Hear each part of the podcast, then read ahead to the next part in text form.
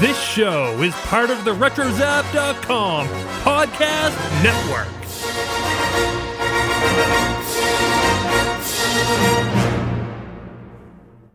And welcome everybody to a special episode of the Animaniacast.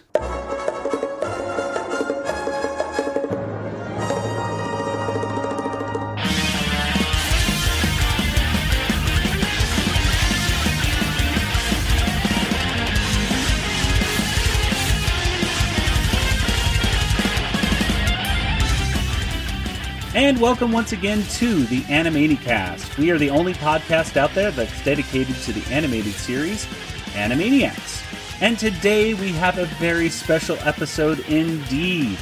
It is our New Ruegger's Eve episode. That's right, in honor of the new year, we have a plethora of new Rueggers with us today, and I will introduce them in a moment. But first of all, I am Joey, and joining me once again are my co hosts, Nathan We'll take a cup of kindness yet. and Kelly. Hi there. Well, we've all we all know that uh, Tom Ruegger has joined us uh, several times on the show. How many times has it been, Nathan? Like three or four? Uh, this, uh, I think, is our, our fifth time. Yeah, so he's been on four times Wow. before.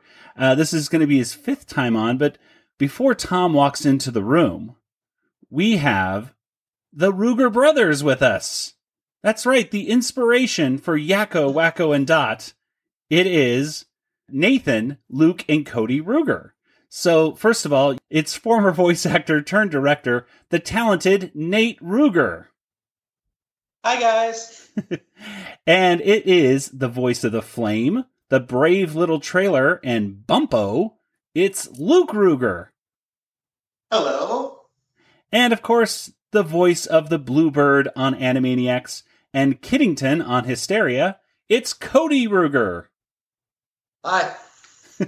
Well, gentlemen, thank you so much for being on our show this afternoon. Uh, wow, it it really is an honor and just uh, to have you guys on. This is this is awesome, Thanks for having us. It's uh, it's pretty exciting. I have to say. fantastic. Yeah, thank you. Well, uh, we have so many different questions to get to, you guys, uh, today, uh, and I don't really know where to start. Other than, I guess let's let's just get right into how did you guys all get started on Animaniacs and for Nathan Tiny Toon Adventures? Did your dad just say, "Hey, you're going to be on the show, and this is the character for you"? Or did you have to maybe go up against other character or other actors for these roles? Uh, uh, this is Nate. Uh, I'll, I'll start, but I, you know, I, there may be a Rashomon effect where I remembered something a certain way, and my brothers can chime in and say that's not at all what happened. but uh, I remembered with how it started with Tiny Toons um, was that I do remember being a kid who was even into theater at that point and trying out for the school play and being completely amazed that in fourth grade I could be Charlie Brown in the school play. Uh, and uh, I think this is perhaps well known to many of your listeners that uh, the specific segment in Tiny Toon Adventures, and I know that you focus mainly on Animaniacs, um, but the segment, uh, the potty years, uh, where uh, Plucky reflects on his life as a baby Plucky. Uh, and pretty much tries to flush everything he can get his hands on down the toilet. Yes. That was my screen debut as a voice actor. But I think every line verbatim was from Cody's life as like you probably couldn't even remember any of that. It was so long ago. I, I I mean, I remember that I had a fascination with the the whirlpool vortex effect of a toilet. I mean, I'd never seen a phenomenon like that before. Um, and suddenly, I started using the toilet when I was about three years old, and it was just an entire world of possibility.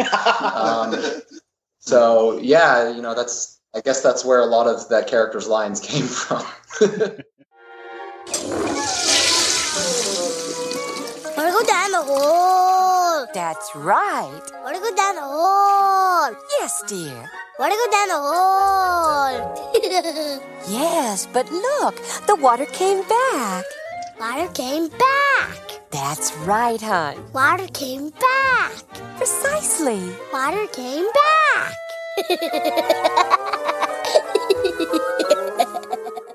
And honestly, uh, and, and while our dad is out of earshot, I do remember him hearing some uh, saying something in another interview. Um, I think with it with another uh, um, um, uh, vlogger or, or um, podcast that uh, when asked like why did you choose to work with your sons as opposed to many other you know well-known professional voice actors, he's like, well, they're my kids. I can tell them what to do rather than someone else's kid and have to worry about all that. so I don't know if that was a non-zero amount of us being involved in the production.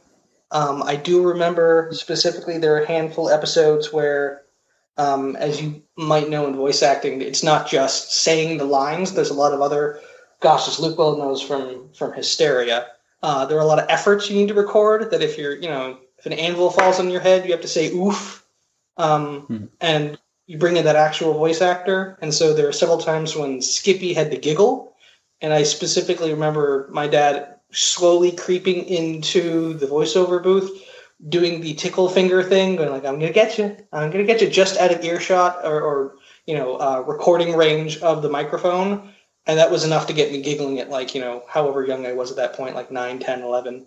and that's what ended up going on the show. So like, I think there was that element to us starting to get involved in, in voice acting, but I'm more than pleased you guys chime in with how you uh, started working on Animaniacs.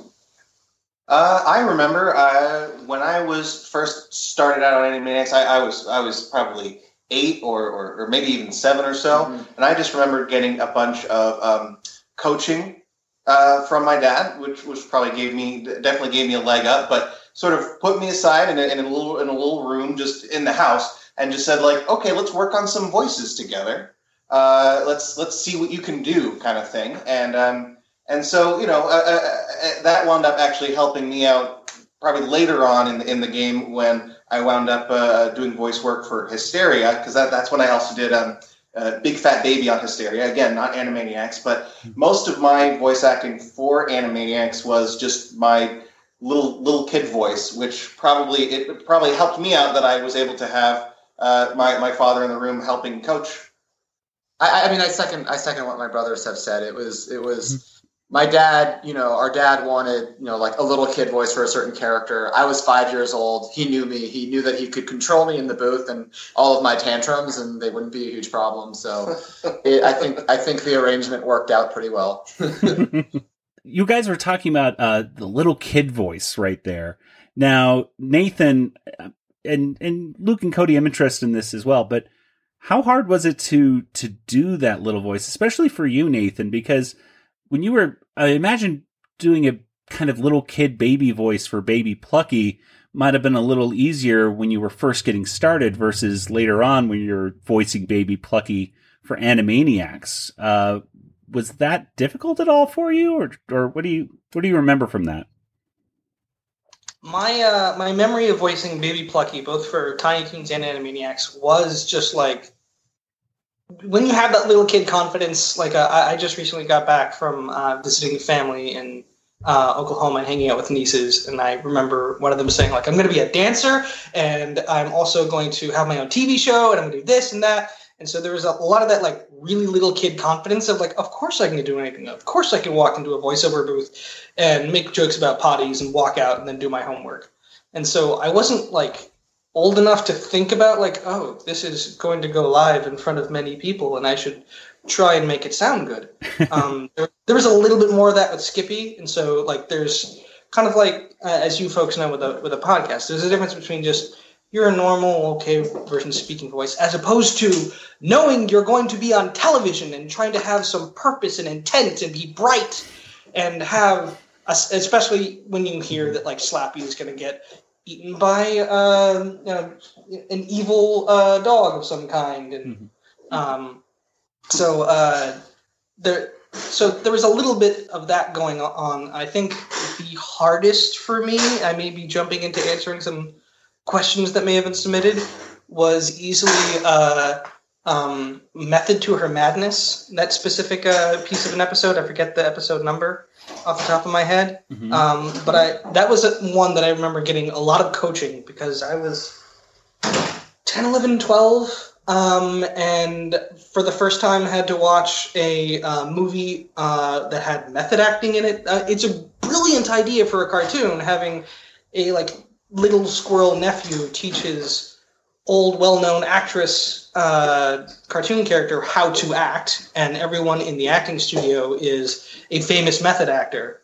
But I remember being young and watching on the waterfront for the first time and exposed to like you know the Stanislavski method of having you know emotive memories and when you need to cry you think about your dog dying and trying to do that while standing next to me is another actor who was hired to do his impression of Marlon Brando and that was kind of when for me the uh, the rubber met the road of like oh acting is hard this involves a lot of work. You don't just show up and make nice, funny sounds with your mouth into a microphone. Now, a scene from beyond the waterfront. I lost my shot at the boxing title. So what did I get instead? A one-way ticket to uh, uh, Palo, po, Polo to uh, po, Palookaville. Um, I can't do it. I, I stink, man. I stink. I'm gonna get fat someday. You're being too kind to yourself. Shh. Help me, Skippy. Show me how to do it. Okay, we'll switch parts. Dig. I lost my shot at the boxing title. So what do I get instead? A one-way ticket to Palookaville. You is my brother, Charlie. You should have looked out for me a little bit. I could have had class. I could have been a contender. I could have been somebody instead of a bum, which is what I am. Hey, Stella! Stella! Wild. Genius. The wildest.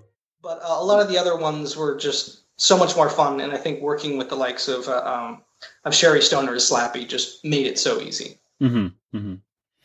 Uh, Luke, Cody, what about you guys? Did was that difficult at all, like going into that, or what was your method uh, to the madness, or was it just being a little kid and just saying the lines? Uh, you know, you, you'd think it would be li- being a little kid and just saying the lines, but there really is a lot more to it. I mean, obviously, and I think it, a lot of it for me came with the, the excellent direction uh, of of both uh, our father and of Andrea Romano as well. This is Luke, by the way.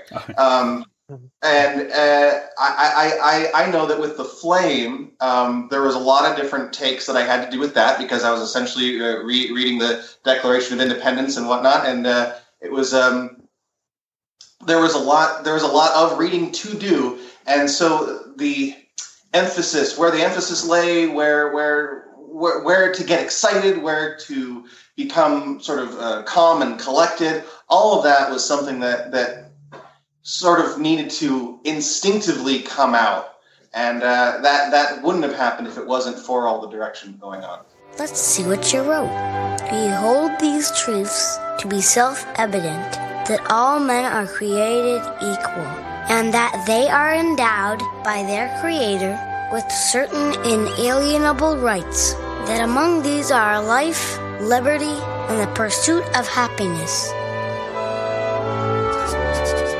All right. Um, do any of you have any special memories of working with Steven Spielberg, or not working with him, but meeting him? I think that would go to you, Nate. Uh, yeah, I think I- you're the only one who, who would remember that.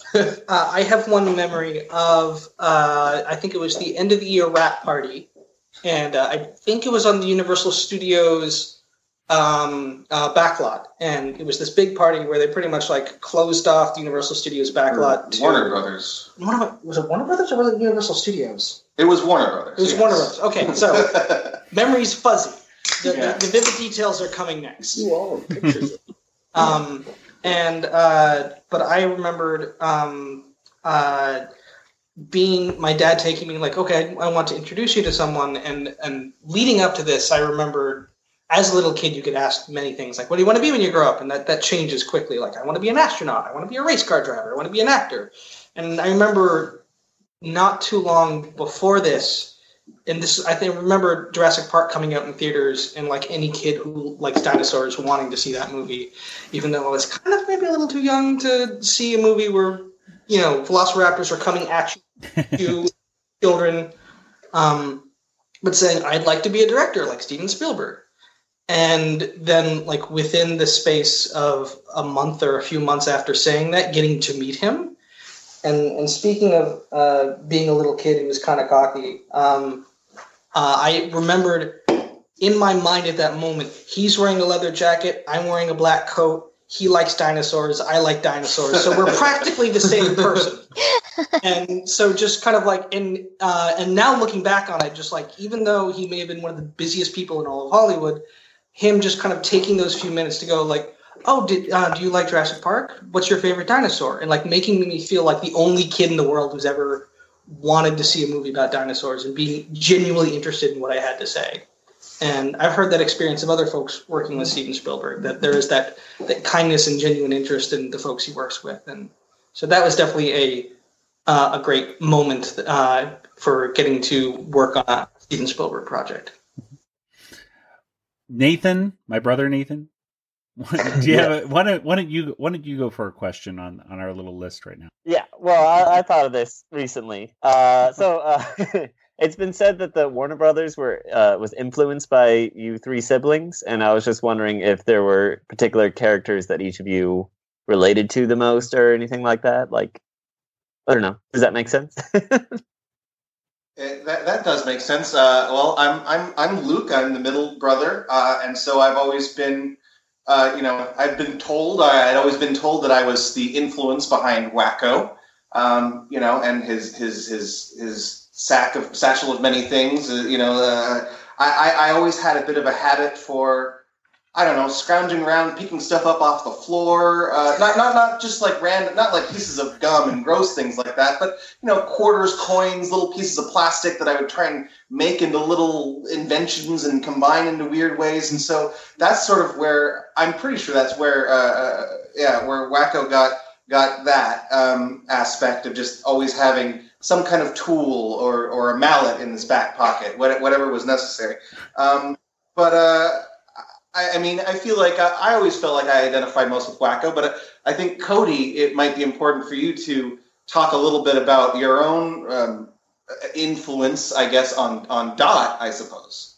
Uh, yeah. So I guess I correspond to Dot being the youngest, and she is the youngest, and the cute um, one. yes, I, I am the cute one. Um, I think so. Just to just to set the record straight on this, I think what happened uh, with the development of these characters is originally they were going to be ducks, um, three Duck mm-hmm. brothers, mm-hmm. but then they already decided, you know, we already there's already Donald Duck and there's already uh, like Plucky and Daffy. You know, ducks have been done to death. You, I mean, I'm sure you guys have delved into this before. Mm-hmm. Um, and so then they changed it to generic ink block characters, and then they realized, well, you know, we have three brothers. It's kind of you know three male energies in the main cast, and we actually need you know a female character. So let's make the youngest one female, so we can have sort of a star of the show, and we can have you know certain gags with you know her you know like oh she needs to she needs to have you know a surgical operation, and it's going to be life threatening in order to get like a beauty mark.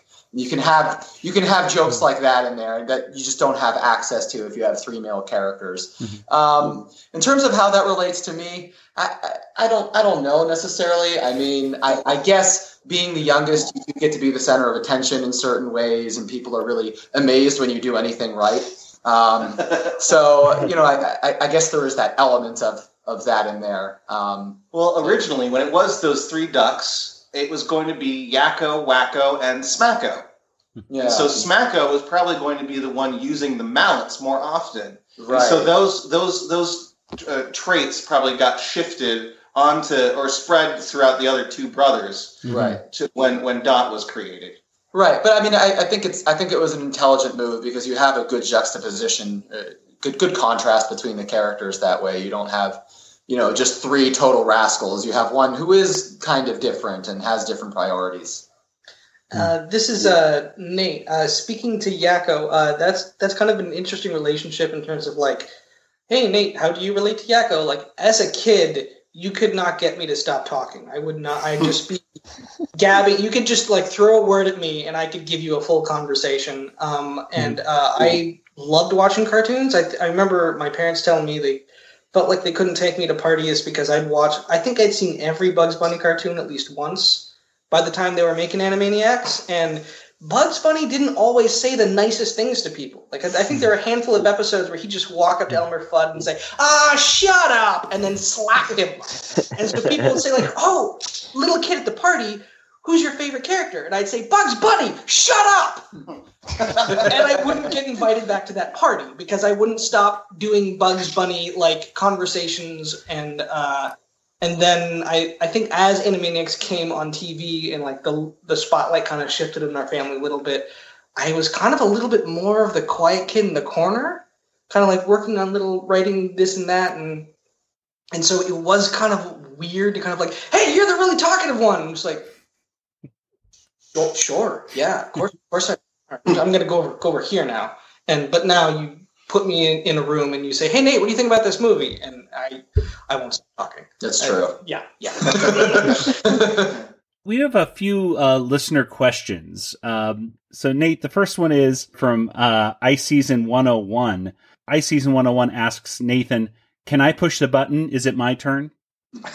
Uh, that is an excellent question, uh, Ice Season. And uh, I'd like to say that you're more than welcome to push whatever button you find. It can be your turn. However, uh, if there's a button directly in front of me, I am pushing it, and it is always my turn.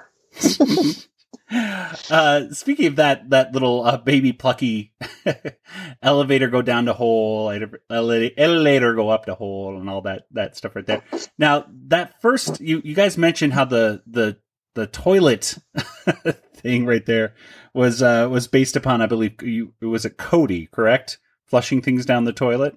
Was the elevator stuff based upon any of uh, your stories at all? or- Yeah, I, this is Cody. I, I also had a fascination with elevators, and I was very territorial over those buttons. Um, it really was my job in the family to push the button, and uh, I needed to do it. I don't know why. And push the right button too. Yeah, The right button was important. the way that it, the way that it lights up is just so pleasing. It turns this nice like milky orange color, and I, I guess when you're when you're three or four years old, you know, colors are a big part of your life. You know, it's, it's all you know. You're you're making friends based off of whether you know their favorite color is purple or whether it's green. I mean, that's you tell a lot based off of that. So when you have a pleasing milky orange color in the elevator, you know, you, you really chase after that. And as I think I told you guys before, we went to uh, the, the comic convention down in San Diego. Yes. All three boys, and we we got in an elevator. Right after that, a cartoon had aired, and Cody went over to the buttons and started controlling them. And Nathan started saying, "No, I push the button. You push the button. I push it." And people in the elevator freaked out. They, They- said, "Oh my God, it's those kids!" Oh. No, my turn. Not your turn. My turn. All right, you push number eight. What a big boy. I push eight. I push eight. I push eight. Yes, you did, hon. Elevator go up. That's right, son. Elevator go up. You got it. Elevator go up. Yes. Elevator go up. Uh, yeah. Tom has joined us, ladies and gentlemen. Tom Ruegger, back on here on the Animaniacast. So, welcome back, Tom. Um, Hello. so, and maybe Tom, you might be able to answer this if uh, if the boys don't necessarily remember. But working with Jonathan Winters, both uh, Luke and Nate got a chance to actually to work with Jonathan Winters. Uh, what are what are your memories from from that experience? Well, I was this huge Jonathan Winters fan. When when I grew up, he was the funniest guy. I mean, he was the Robin Williams of his era. Uh, and so, and you know, my my parents thought he was hilarious. We had his albums, and so uh, when I got into cartoons, he he was uh, he was doing uh, various voices. So I wanted to get him in, and then I I I actually wanted my kids to be in the episode so that they could be among the uh, when they're 99 years old they can say i worked with jonathan winters. When i was i was seven jonathan winters was 112 and he is the funniest man alive and i worked with him. I made him laugh. Anyway that's that's where i was coming from and and luke i thought did a wonderful job uh, working with jonathan winters uh, the bumpo character uh, you know, gee, Uncle Stinky, can I sniff you? No, Bumpo, that's disgusting. You know, I just thought it was hilarious stuff. I, I remember meeting Jonathan Winters, and I had seen him before in uh, a Mad, Mad, Mad, Mad, Mad, Mad World, and so this was probably the first time. This was probably my awakening moment, much like uh, what Nate had already just talked about, where I was a little bit starstruck.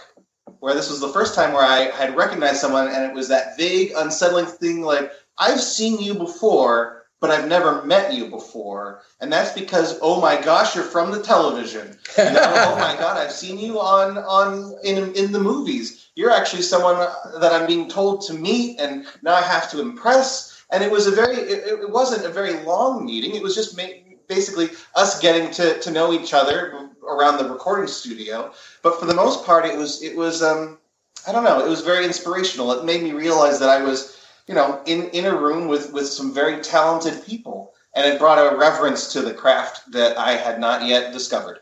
nice, yeah. Hi, Grandpa Stinky. Oh, hi, Bumpo. What you doing? Chilling for fleas. Can I help? No, don't be disgusting. And don't sniff me, Bumpo. It's impolite. You have to ask first. Sorry, Grandpa Stinky. May I sniff you? No, don't be weird, grandkids. Oh. Now, when it came to the recording of the episodes, was it typically with the other voice actor, whether that was Jonathan Winters, uh, Sherri Stoner, Rob Paulsen, whomever it might be, or did you ever do it separately? Was it ever just you, just with the microphone, and your father and Andrea Romano, like just directing you, or how how did that all go down typically?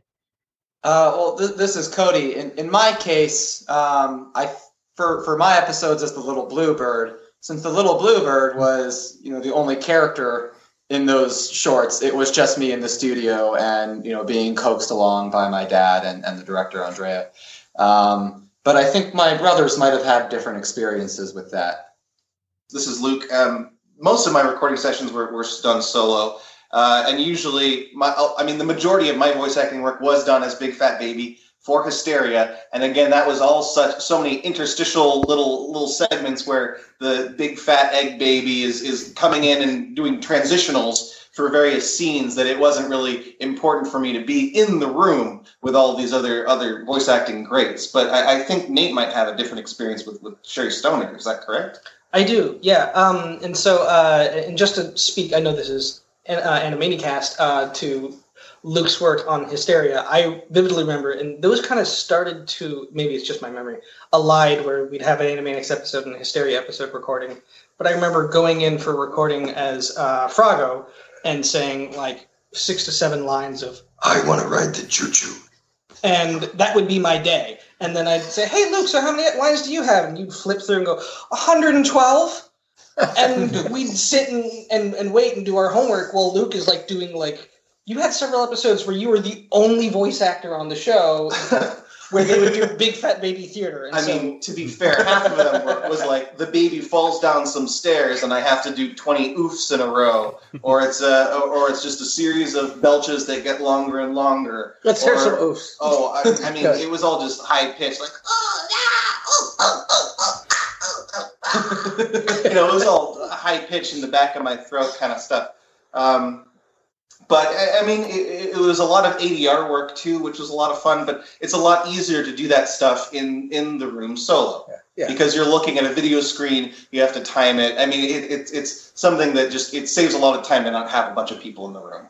So uh, to answer your question uh, for for the role of Skippy, um, there were a handful of uh, a lot of episodes where I was reading solo, but I definitely think there are moments where they wanted the comic timing to be just right. So I was there with Sherri Stoner, and most vividly for me, uh, the Woodstock Slappy episode was one where we were right Mm. next to each other, and that was definitely one where uh, I've heard other like actors talk about their experiences where like you don't know what it is, but there's this magic going on, and you just have to keep it going. Where I remember like the only times where we like cut to do a, another take again was when like I turned the page too quickly and the microphones picked up on the page and I'm like, okay, I'm, I'm if because usually Andrea Romano and she if you look her up as I'm probably sure many of your listeners know, she's one of the best voice directors in the business. She's got plenty of Emmys and deserves all of them.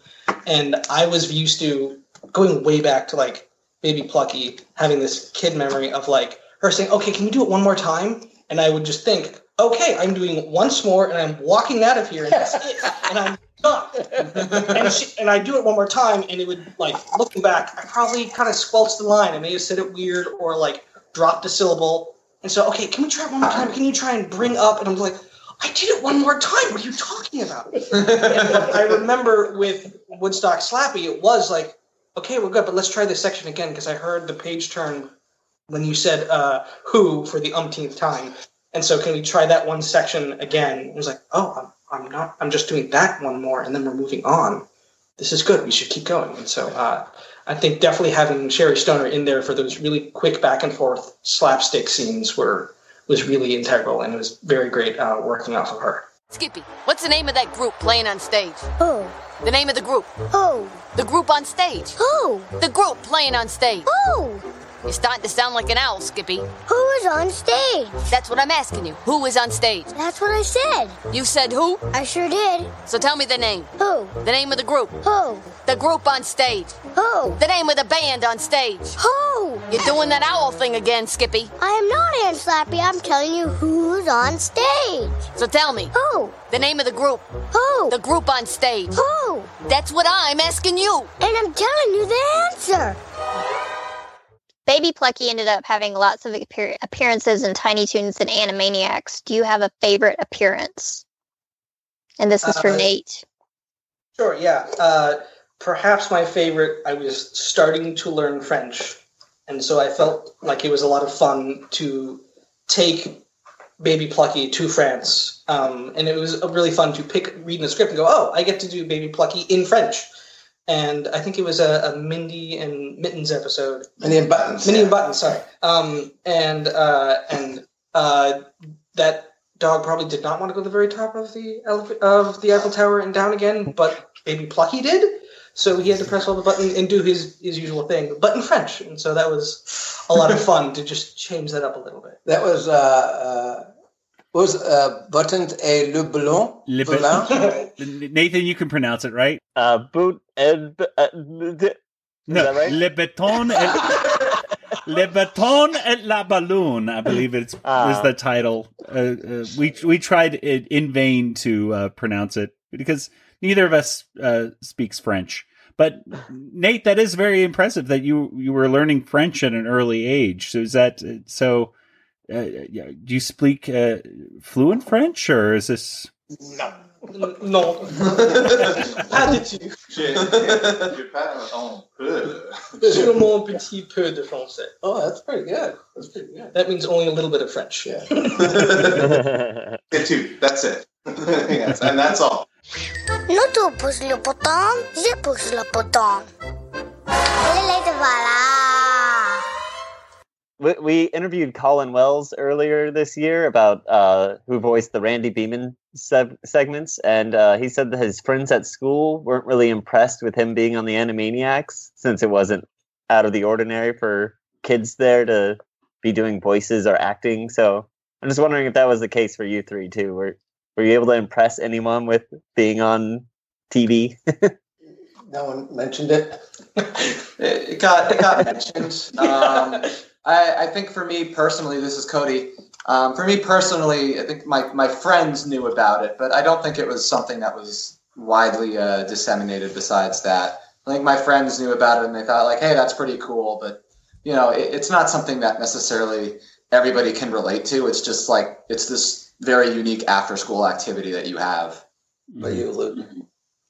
Uh, I, I, I mean, I would say that uh, it's it's benefited me in the past, just having having been a part of the Animaniacs, just simply because it's. But it's not something that I, I, I widely talk about. It's not something that I offer so much as I, I I can sort of add in a little bit of extra information when the when the topic comes up because a lot of people in our generation uh, watched Tiny Toons, watched Animaniacs, they watched a lot of the shows that that our dad wound up working on. So just saying like, hey, I know a thing or two about that that you might not know uh, has always helped me out in in social situations. In fact, I actually um uh, uh, uh, uh, let's see, my my I met a girl and went to her college, and I she wound up becoming my girlfriend. It was a it's a weird story, but I went went to her college just to visit. And we went to her old dormitory, her freshman hall or whatever, and everything had been decorated Animaniacs themed. And it had been such a real experience that I think that we actually wound up binding, uh, you know, having a, a bonding session or moment over that. Because then that a lot, I mean, we wound up talking about our, our, our childhoods throughout after after that uh, event. But that was a pretty cool, weird stance. Yeah. I, I wonder if she's listening to the show right now.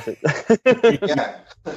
Uh, for uh, for me, this is Nate. Um, uh, I definitely remember like feeling like uh, a superhero when it was going on because I you you'd go to school and then uh, um, either my dad would pick me up or someone else from Warner Brothers would pick me up from school and take me to uh, the voiceover recording session, and then I go back to being a regular kid, even though I was you know working on a a grown up television show um, for kids.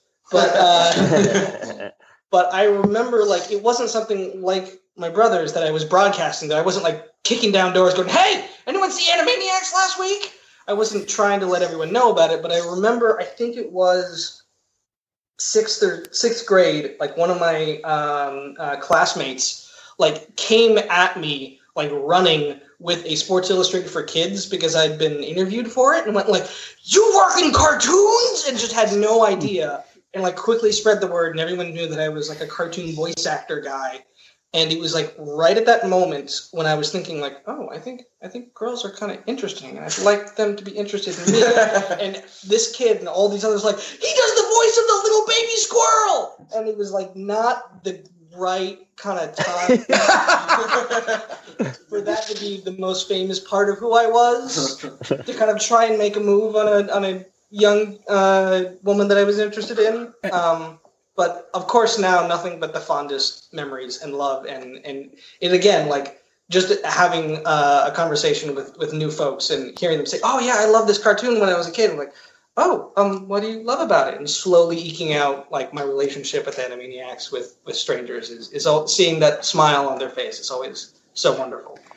Well, Nate, let's let's get that you mentioned, you know, trying to impress girls and stuff like that. Let's get right into it. You are you are a, a teen heartthrob, of course, as we all know. You were you were in Bop magazine. Uh, we had a little interview. I, I used to love Bop magazine. well, there's a there's an interview that you you posted on your Twitter a few weeks ago, uh, and it's a really.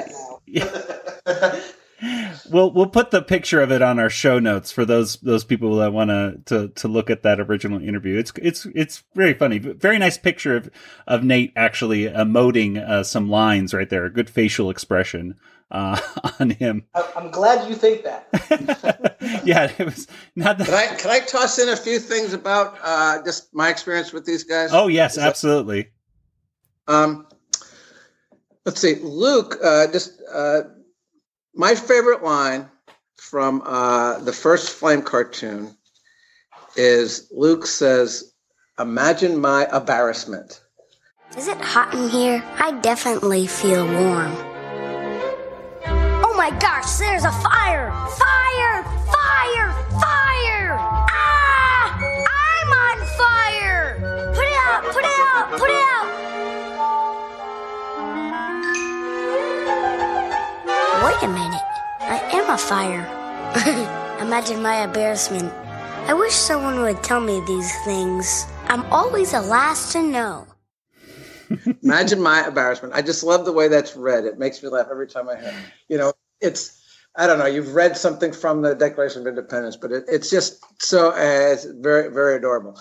Uh, and uh, now also, I want to just mention that his voice for Big Fat Baby was uh, I, I, believe it was a cat voice. Was that not?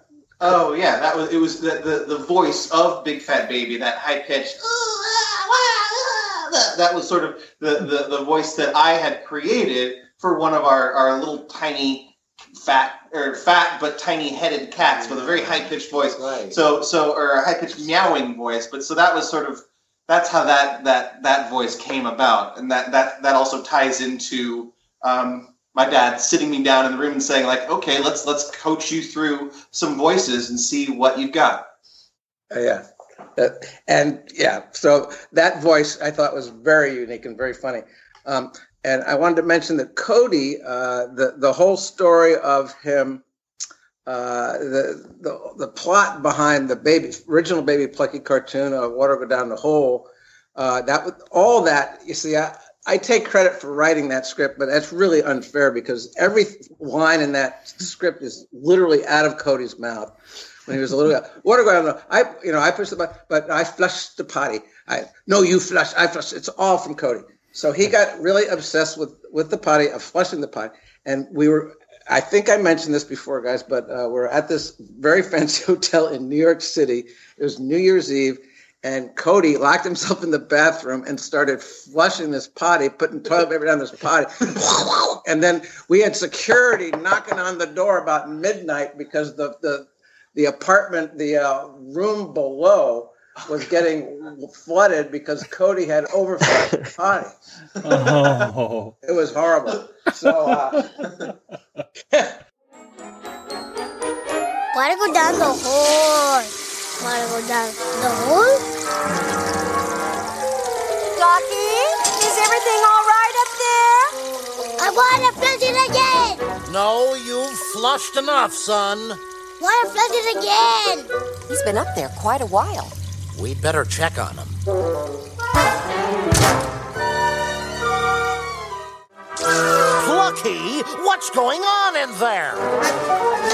The door's locked. Plucky, Wanna flush the body? open this door right now.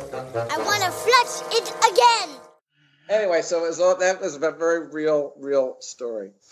Um, uh, and uh, Nathan finally, uh, on Nathan, I remember coming home with uh, I think it was soccer coach Slappy, and, and uh, I, I would give the scripts to the kids like the day before so they could at least get an idea of what was going on.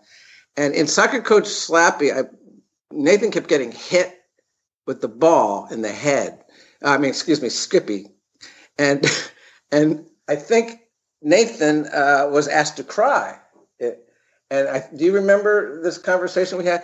And Nathan really, uh, you know, he felt like he said, you know, I feel like uh, I know what this character. I, I don't think my character would cry in this situation.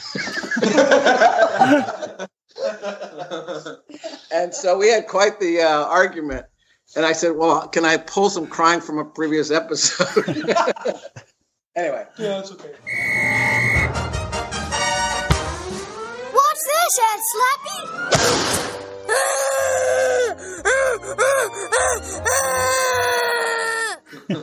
so that's those are my little shares there. Well, speaking of crying, you know that that crying right there in Bumbie's mom is perhaps the the best crying uh, ever ever put on uh, a cartoon, in my opinion. It is it really tugs on the heartstrings and is also hilarious at the same time. So I don't, Nate, I'm not quite sure how you were able to how to do that, but well done. Thank you. Uh, if if I can give a little share on that, I think that was one. I mean, that may go for both my brothers as well, but I definitely had a vivid memory of watching uh, Bumbie. Are we allowed to say the name of the movie? um, and uh, and having that same visceral reaction. So I think there was a lot of another example of like true to life showing up in, in Animaniacs. Um, but uh, my little relationship with that episode is uh, I'm currently married, and that was my current wife and my current mother-in-law's first interaction with, I guess, me. Is that my mother-in-law? You know, before I even met my wife, um, would hear that episode on TV and rush in and think one of her three daughters is in mortal peril because it sounds like she's like crying her eyes out, like, "What just happened? Who just threw something at one of my daughters?" And no, that's just the first man to come knocking door saying, "I would like to date one of your daughters." Uh, so yeah, that that episode, again, I love it. It makes a huge uh, impact on my life, and I'm very happy I worked on it. At that exact moment in my life, it did not help me with meeting the uh, meeting the parents. Bumbie's mommy. Pet, I'd like to buy a vowel.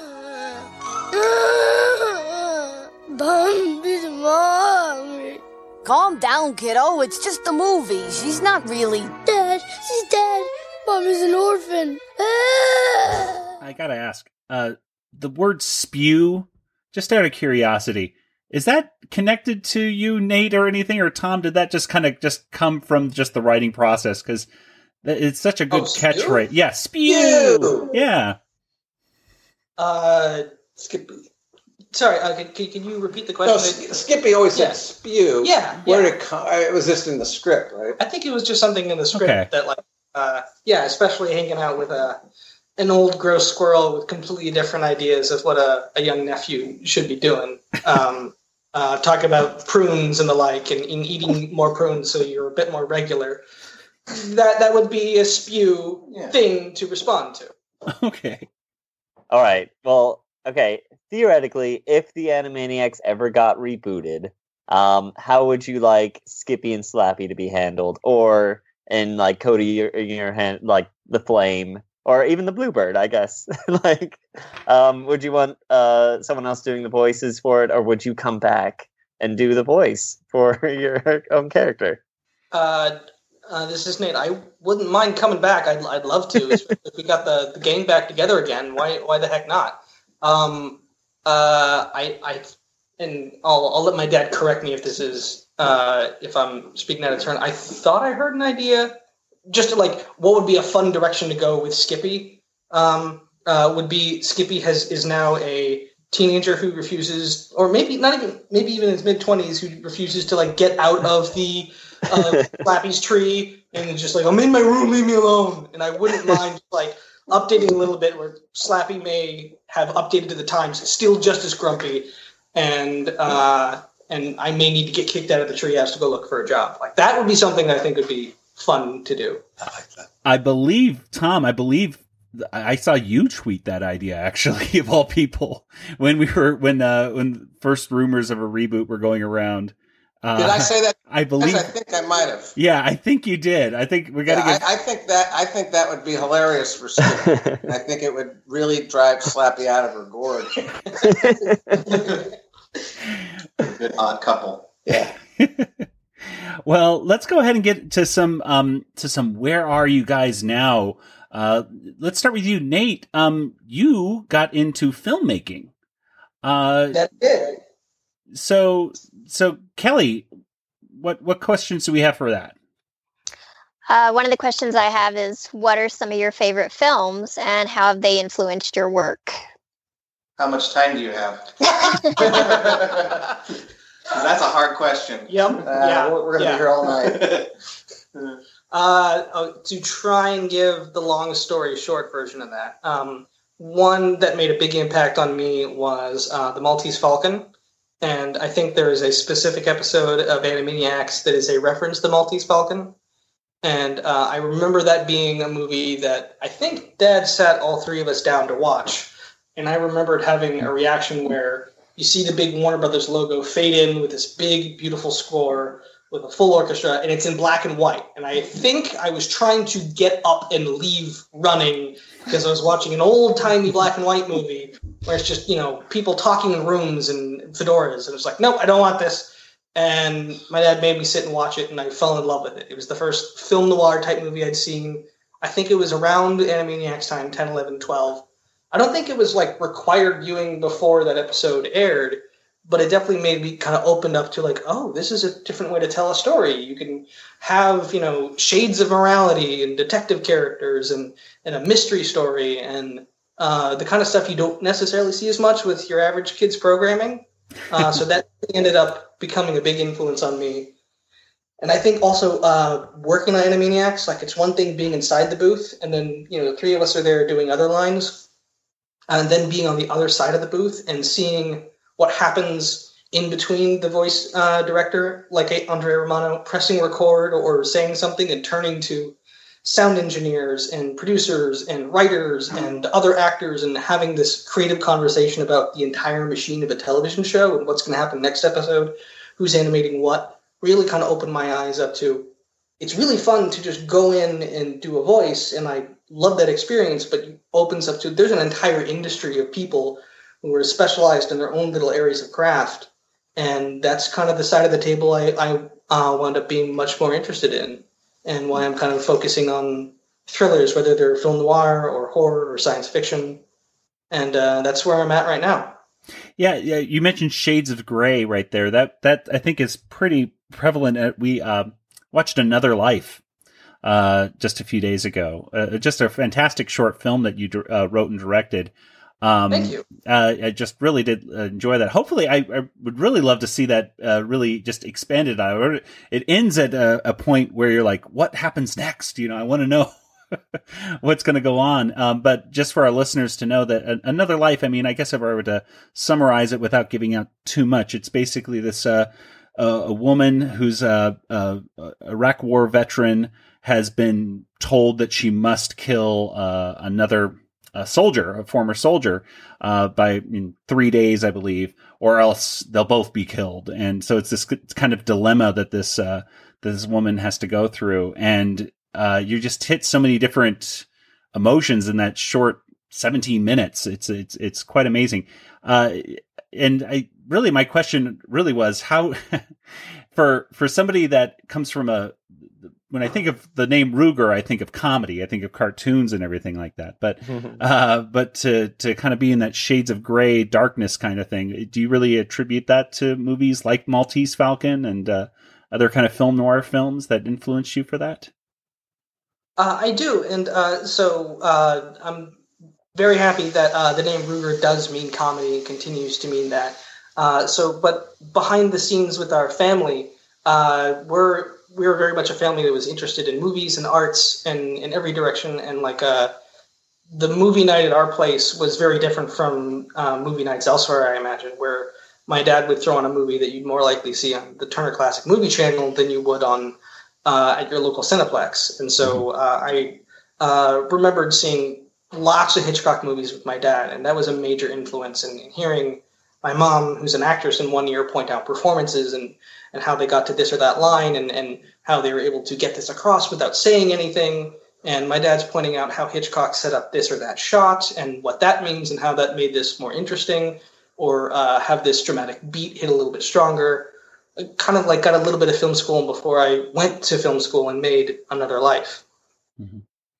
And um, also, before we move on to, to you, Luke and Cody, uh, I also just have to uh, note that I saw the uh, it was I want to call it almost like a TED talk, but it was a, a little talk that you did for uh, one of your alma maters, I believe, where you talked oh, yeah. about uh, your film influences. And uh, according to according to that, you said your first film you've ever seen was Star Wars, and uh, how you got into Joseph Campbell and things like that. Um, we're all three huge Star Wars fans, so I was very pleased to hear that uh, that was the first film that you saw. Well, I'm glad. Uh, I'm we'll glad it was the first film I remember too. now, have you now? All, uh, just uh, as quick side note, have have you all seen the Last Jedi? Is this does it get a thumbs up yes. or? Yeah, I think we're all we, are all caught up. Yes, uh, it might be a whole nother podcast to get all of our thoughts out on. Yes, it's it's definitely the most complex Star Wars movie I think is is uh, we've had for quite some time. So, Cody, other than uh, you know being a fantastic singer, which many people may not know, but you're you, what are you currently doing right now? Um, so I'm practicing commercial real estate law in New York at one of those big firms. Um, it's it's a you know it's it's a very busy lifestyle, um, but I do enjoy it. It's it's you know good brainy work. Um, I'm also spending as much free time as I can doing music. Um, you know, I, I, I still sing pretty much every day. Um, yeah, I know. Thanks, Nate. Um, Nate just wrote down a note for me. He's like trying to. I'm I'm working on it. I'm getting there. Um, so yeah, I'm also doing a lot of music. Um, I, I do musical improv. I'm working on a musical that I'm writing. Um, and also, I, I released an album back in September. It's called Unconfined. Um, if you don't mind me doing a small plug, not at all. Uh, it's no. it, it's under it's under the stage name Cody Alexander, not Cody Ruegger. Um, but you can find it on iTunes, Apple Music, uh, YouTube. You can also find it on my website, codyalexandermusic.com. Um, so I'm spending as much time as I can with that, and you know, hopefully, uh, you know, find something that you know, find some job in performing or composing that makes a lot of sense for me. Fantastic. And we'll make sure to have those uh, links as well in our show notes. Uh, Thanks. And uh, Luke, what about you? Uh, let's see. Well, I have been working alongside with our father, with Tom Ruegger. Um, been working on a lot of show concepts lately. Uh, uh, Tom just finished up with with, with 7D and uh, with with some contract work with Disney, and I've been helping him along with that. And also, we've been working on um, our own projects together. Uh, some some comedy type shows, variety show, all all animated stuff, of course. Um, and we're working on bringing those pitch packets up to snuff so that we can show them off and shop them around uh, at various studios. Fantastic. Because uh, I mean, a lot of them are, are, are of different age ranges and stuff like that. You know, you don't want to show something to Adult Swim that you'd want to uh, then show to Disney right afterward. Very true. And Nathan, last uh, last I heard, uh, you were tweeting something about being on the Warner Brothers lot and working there. Is that are you working at Warner Brothers right now, or is there what's going on Uh, with you? Yeah, it's kind of surreal being back on that lot. So my day job is working on a TV show, uh, The Real, and this is another interesting, weird part of Hollywood where uh, um, I'm the uh, project coordinator for the promos department on a TV series, The Real, which is, airs on Fox, but they shoot on the Warner Brothers lot. And uh, so, uh, yeah, that is odd, but that's just part of the business here in Hollywood. So I, it's it is weird, but yes, I can take lunch underneath the Warner Brothers water tower every day at work. uh, that, that is wonderful some days and just really surreal other days. And I, I know you were you were also uh, working on a, a uh, I guess I want to call it a, a horror film, the the Goat Man. The Uh, yeah, I can, I can give you the, the short version of that. So uh, I uh, was very happy to direct a horror short film, which uh, we're wrapping up in post uh, early uh, 2018, called uh, "Trust Me: A Witness Account of the Goat Man." And uh, the Goat Man, uh, for those who are fans of creepypasta, which I'm sure there's a huge correlation between Animaniacs fans and creepypasta horror fans. Just they're the same people, pretty much. Lots of overlap. oh yeah, so much overlap. Um, but that uh, it's uh, a creature that lives in the North American woods, and there's folklore going back hundreds of years of this creature that can look just like you, sound just like you, walk right up to your family camping out in the woods, and they will believe it is you until they realize that this imposter that looks like you is just mimicking the handful of words that's heard through the woods. And so it's uh, this short uh, film that's actually going to be about like 10 and a half minutes about uh, a couple that goes off to the woods, a young woman. Um, Don't give it all away. I'm not going to give it all away. it's an introduction to uh, to this figure who we think could be uh, a new iconic horror villain. Very interesting. Well, yeah, we'll stay tuned for for that. Uh, th- yeah, I saw saw little bits of that from the your website there, and uh, it looked very intriguing, very very spooky. Can we? Great. And we'll be able to see it, or we'll be able to buy it, or what? Uh, you, uh, we're going to be taking it out to film festivals in 2018, and hopefully soon after that, uh, we'll be posting it up on the our uh, website where you can currently find uh, most of the details. TrustMeMovie.com. Fantastic. All right, well, gentlemen, thank you so much. This is has been a, a really fantastic honor, and uh, Tom, uh, you know, I just got to thank you once again for not only being on the show but uh, dragging your sons on here as well, which is uh, very quite an honor. Thank you so much, uh, all of you, for being on today's show. We really do appreciate it. Well, thank you for having us. It is quite an honor as well. Indeed. Yeah. Thank you. thanks, guys. It's great. Well, let's go ahead and get to some contact information. Kelly, where can people uh, reach out to you online? I can be found on Twitter, Yoda Princess, Y O D A P R N C S S, or you can email me, Kelly at BigShinyRobot.com. And Nathan, what about you? Hey, folks, Twitter, that's where I'm at. Uh, Django FT, that's me. Uh, Tom? Leave me alone.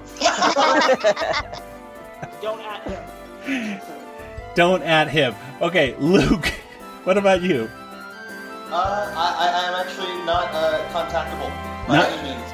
Not contactable by any means. I don't have a Twitter. I, I, I have a Facebook. I, I guess Email. I, I have an email. It's it's my name, uh, luke.ruegger at gmail.com. And uh, Cody, Uh, Cody Ruegger at gmail.com. There's there's no dot between Cody and Ruegger. and Nate. And and and I, I uh, I'll give you. You're gonna get Nate now, right? Yeah. Yeah. Oh, sorry. And you- you can just. Uh, what was my email? I mean, was, you, uh, you, Leave Me Alone.